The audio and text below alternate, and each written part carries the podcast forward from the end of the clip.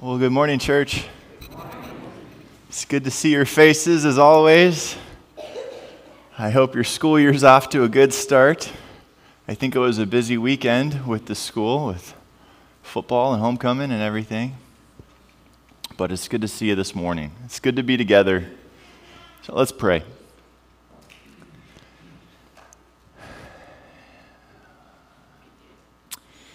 Jesus Christ the Lord we thank you that you're sovereign over all things, Lord, and that we are in your hand. Lord, guide us into every next step that we take in our lives as a church. Lord, as you reveal your story in and through our lives. In Jesus' name we pray. Amen. I love Star Wars. I do. Growing up, my older siblings were big Star Wars fans, and, and so then so was I. Um, and as we keep looking back at the Gospel of Luke, one of the reasons we went through all 24 chapters is to continue to root ourselves in that story of Jesus and to see how it connects to our lives. And I know that each of us have different stories. Every day there's different stories. And sometimes there's something on the horizon of our lives that we don't expect. And uh, one of my favorite quotes in Star Wars is when they find something they don't expect. They're flying along in their spaceship and they see a moon. And then the wise man in the ship goes, That's no moon. That's a space station called the Death Star. All right? And sometimes those kind of things sneak up in our lives, right? You're floating along, and all of a sudden, you start to size up what's ahead of you, and you go, that's a Death Star. and yet, as the title of the first Star Wars movie ever made is called, there's, there's new hope for every day because of Jesus Christ through the gospel. And that hope connects into our lives, into every story. And we're going to be looking at these two verses today at the start of Acts. And the reason Acts gets his name is because the apostles go out and they go and continue doing the teachings and the actions of Jesus. It doesn't finish, it's not over. And I love that. I love that Jesus didn't just die on a cross for sin, but that he rose again to new life to give church and us now new life.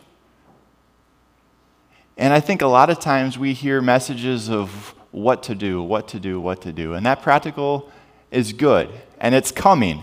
All right? I keep thinking through sermon series stuff, that's coming. And yet, I think the connection is really important to remember why we do this, remember how we're going to do this, I think that's really important.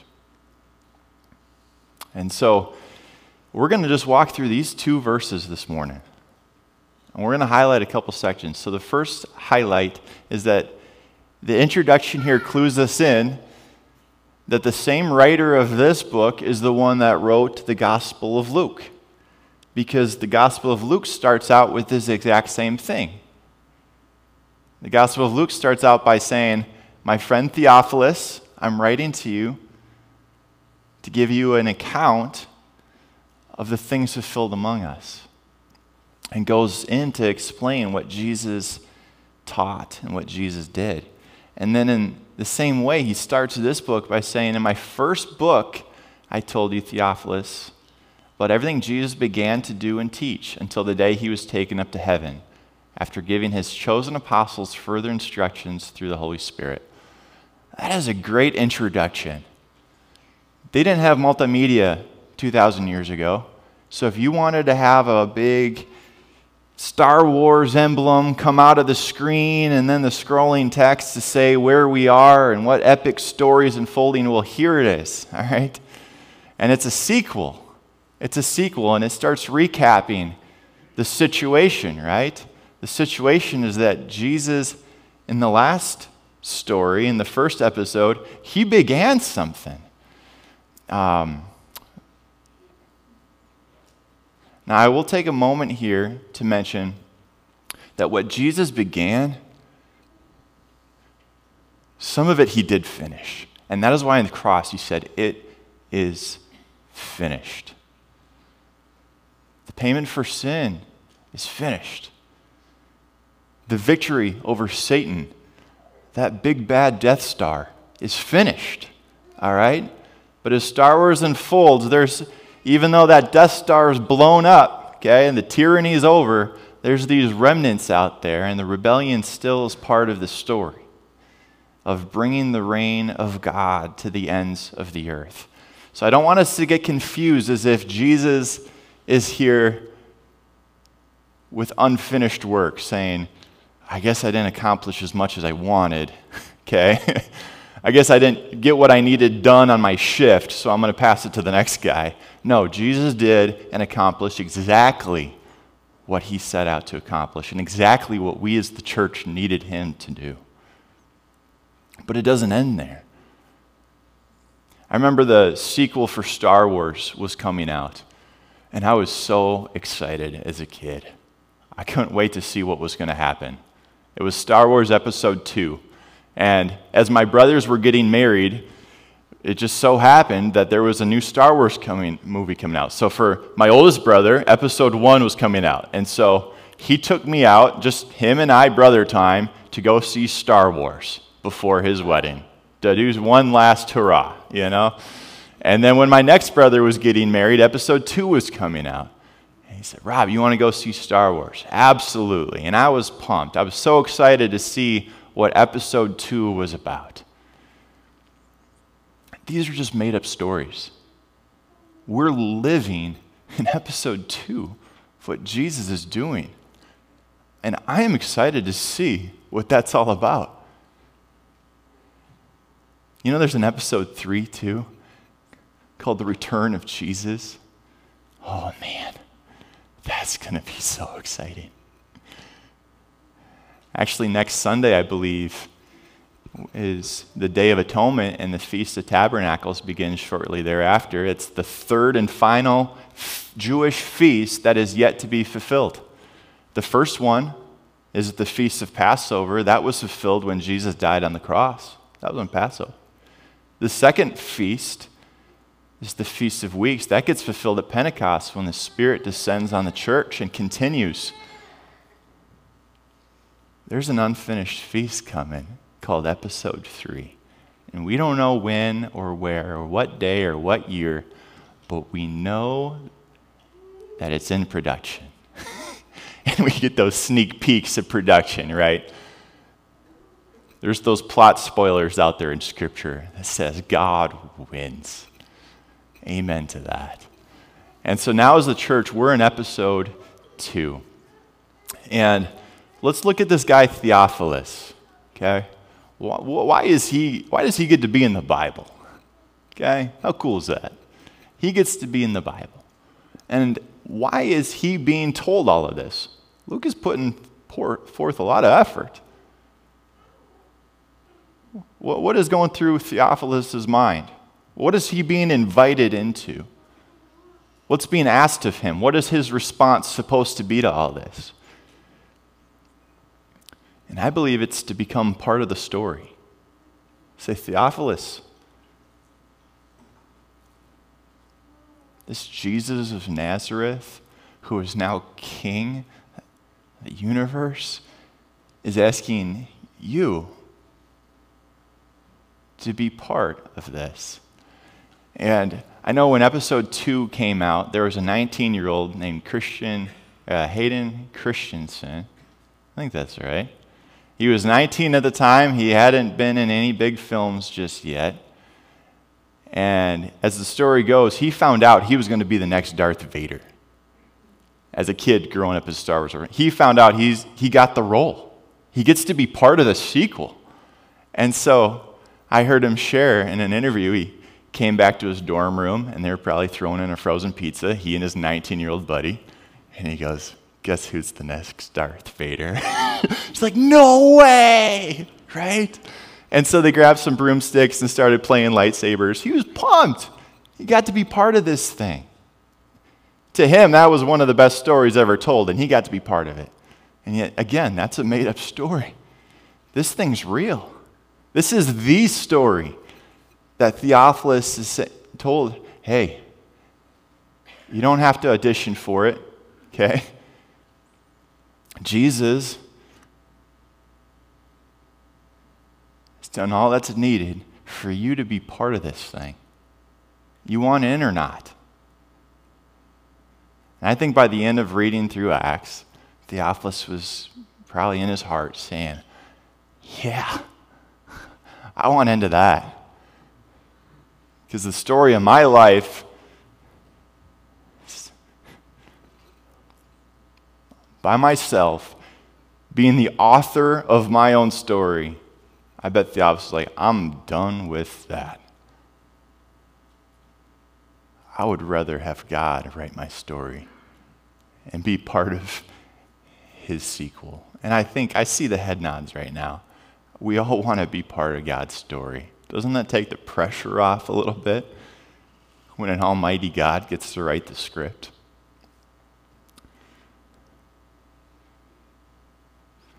So that's something to think about today. If someone were to watch your life as if it was a film, what would they title that film? and who would they guess produced that story? Do they see Jesus as film and director or not? Regardless of how you answer that question, starting today, going to tomorrow, you can say, Jesus, I want to be part of your cast. I want you to produce in my life something beautiful.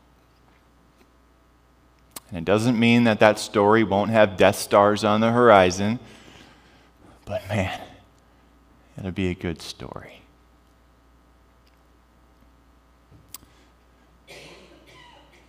This next word is just my favorite. It makes you pause and think. He says, I wrote to you about everything Jesus began to do and to teach. Now, why didn't he say, I wrote to you about what Jesus did? Why does he say what Jesus started? One of the Gospels in Mark chapter 1, the very first verse says, The beginning of the good news about Jesus, the Messiah, the Son of God. So the first verse of Mark says, The beginning. Luke 2, also in chapter 3, he mentions that Jesus began his ministry. And yet, at no point in Mark or in Luke does it say Jesus stopped. At no point does it say, like our storybooks do, the end. The end page is missing. And so here it, it's telling us that what Jesus began to do and to teach is now what Jesus continues to do and to teach. Through his church, by the power of his Holy Spirit, Jesus is alive.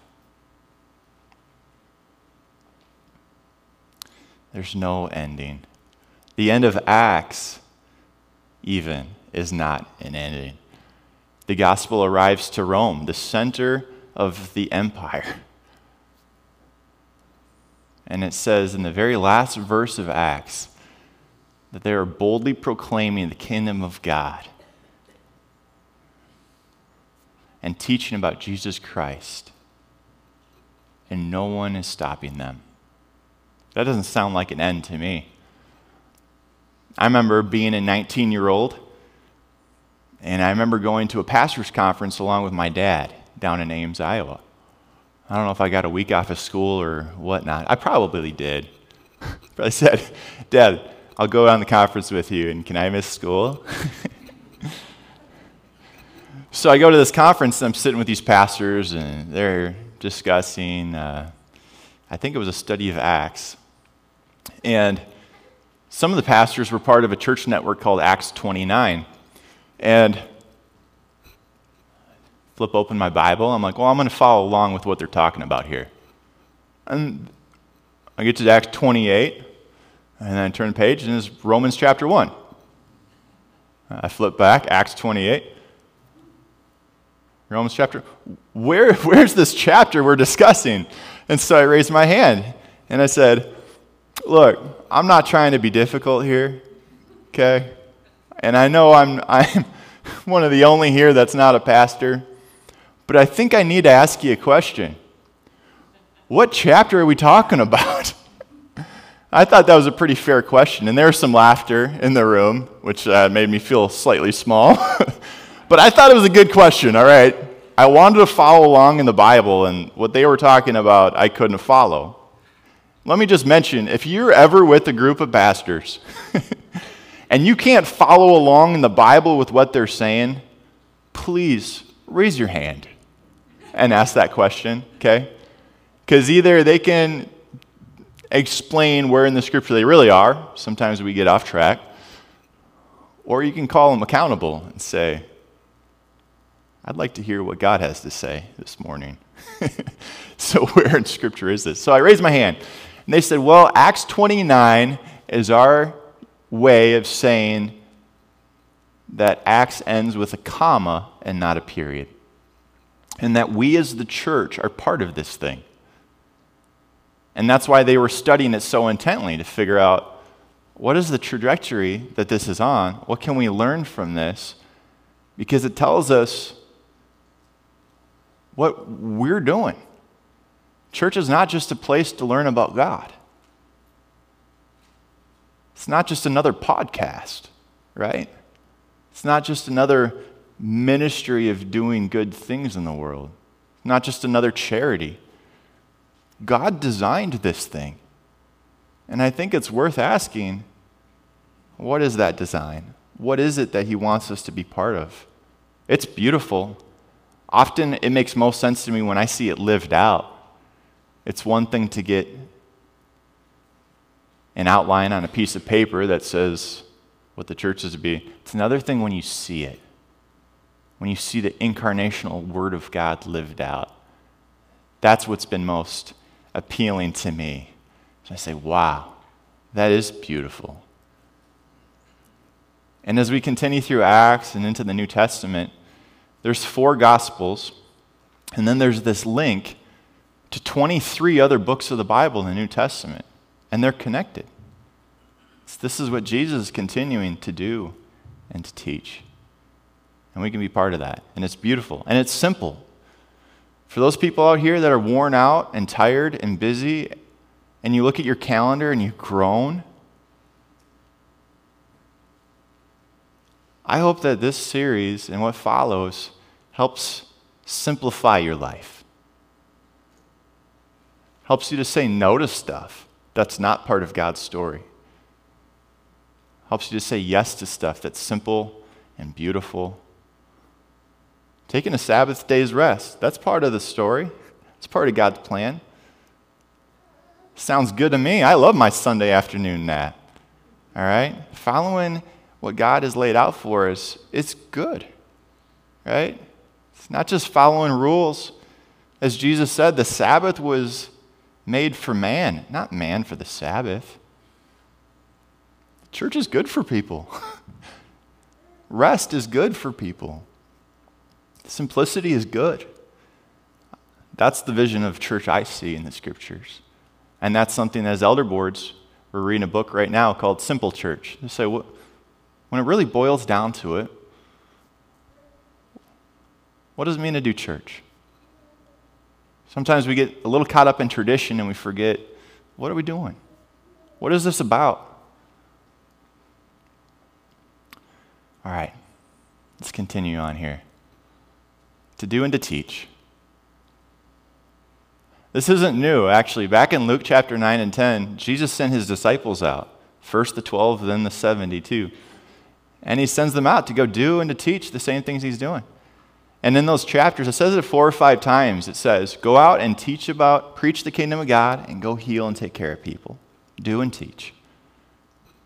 That's how he's training his disciples, because that's what the church was going to be about later on.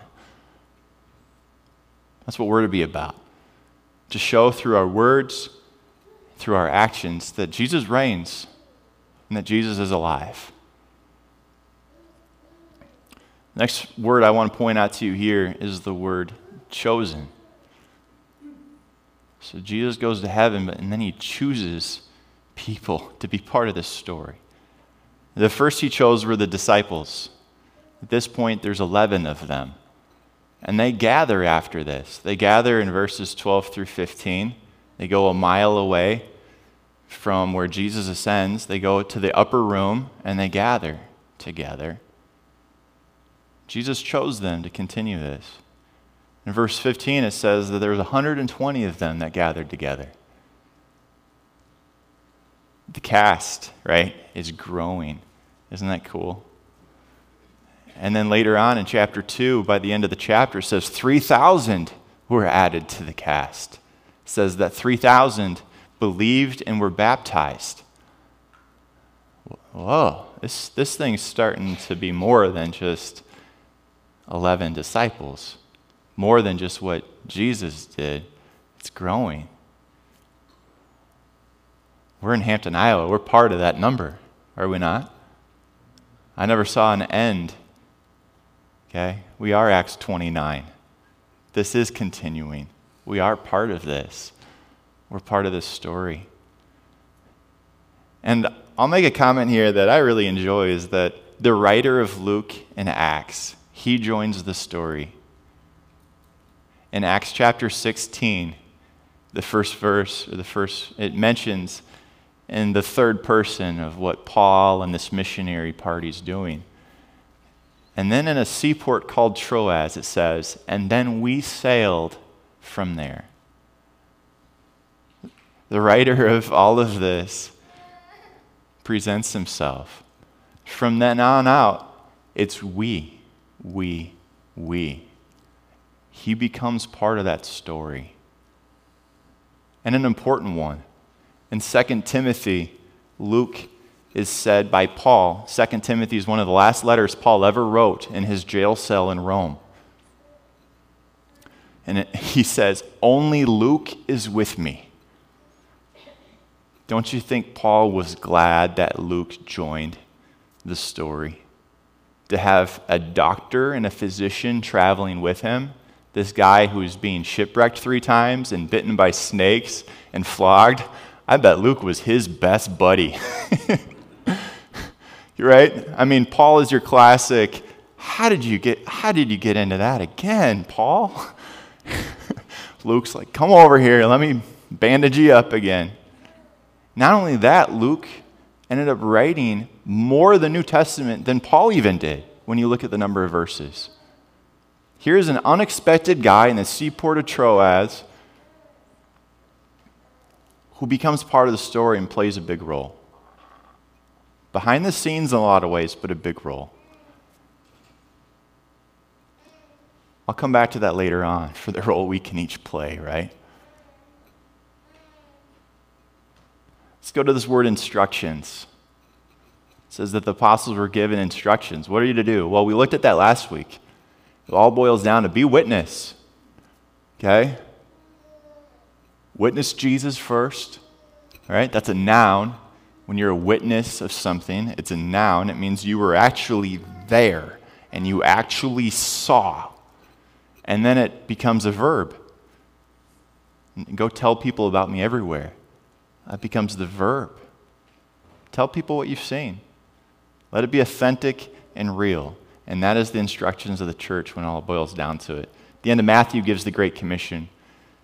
It says it in some different terms. It says, Go make disciples. Okay?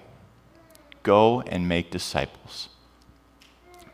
These disciples are to be baptized in the name of the Father, Son, and the Holy Spirit, and they're to be taught everything that Jesus commanded. So Luke picks up this theme, witness. Matthew picks up this theme, disciple. The way that these disciples are following Jesus. Continue that, okay? Add to that number of 11, 12, 120, 3,000 to the ends of the earth to Hampton, Iowa, Jesus knew it would come here. And it still needs to keep going. There's peoples and nations that have yet to hear the gospel of Jesus Christ after 2,000 years. And how much longer do they have to wait? It's a sermon for another time. Lastly, here, it's through the power of the Holy Spirit. It's actually Jesus doing this thing. It's through the power of God that this is happening. Romans 15 18, Paul says that it's Christ who's accomplished this through him. And everything, Paul says, by everything I've said and done, it is Christ who's been accomplishing this through me. That's Paul's secret for being part of the story. That it's through Christ, in Him. In everything He's said and done, that He has been able to do this. Colossians 1.29, Paul also, he says, That's why I work and struggle so hard, depending on Christ's mighty power that works within me. Again, this could be a whole nother sermon series, but relying on the power of the Holy Spirit and God in our lives to have this all work and happen. But when these pieces are in place, it is unstoppable. Persecution spreads it like an oil fire, it just keeps spreading. It cannot stop. Any Death Star over the horizon is just another chance for God to share His glory and let people know who He is. And so, in closing here, as we look at the Acts of the Apostles, as it's been historically called, remember that this is the continued acts of Jesus Christ. That what he began to do and to teach is continued through your life and through my life.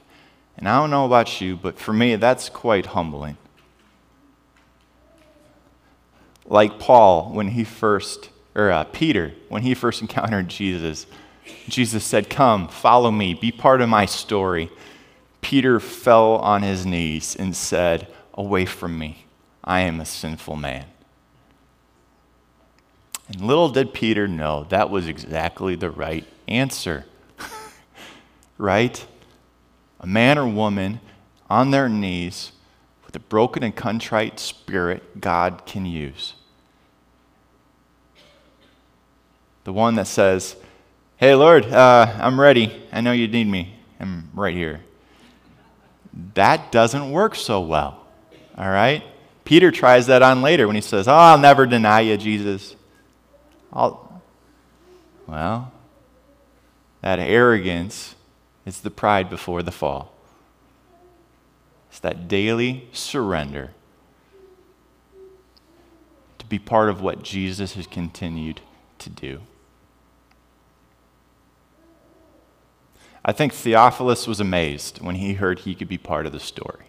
I think Luke was amazed that he got to be part of the story, to be the largest contributing author of the New Testament, to heal the wounds of Paul as Paul went along. And he's just some guy from Troas. I bet none of us know where that is. and yet God put him into his story to the point that we're talking about him today. I am still humbled that God chose me to be part of his story. And when I feel too much weight of that, I remember God, this isn't something I'm beginning to do. this is something you're continuing to do. And I got to be part of it. Thank you, God. That lightens the load a little bit to remember that Jesus, through his Spirit, is the producer and director of the church, the producer and director of each of our lives. And again, as you see the tank full of water, we're going to hear three more testimonies of people that have joined the cast. And I hope you celebrate with them as they share their story how they've surrendered their story to God. Let's pray.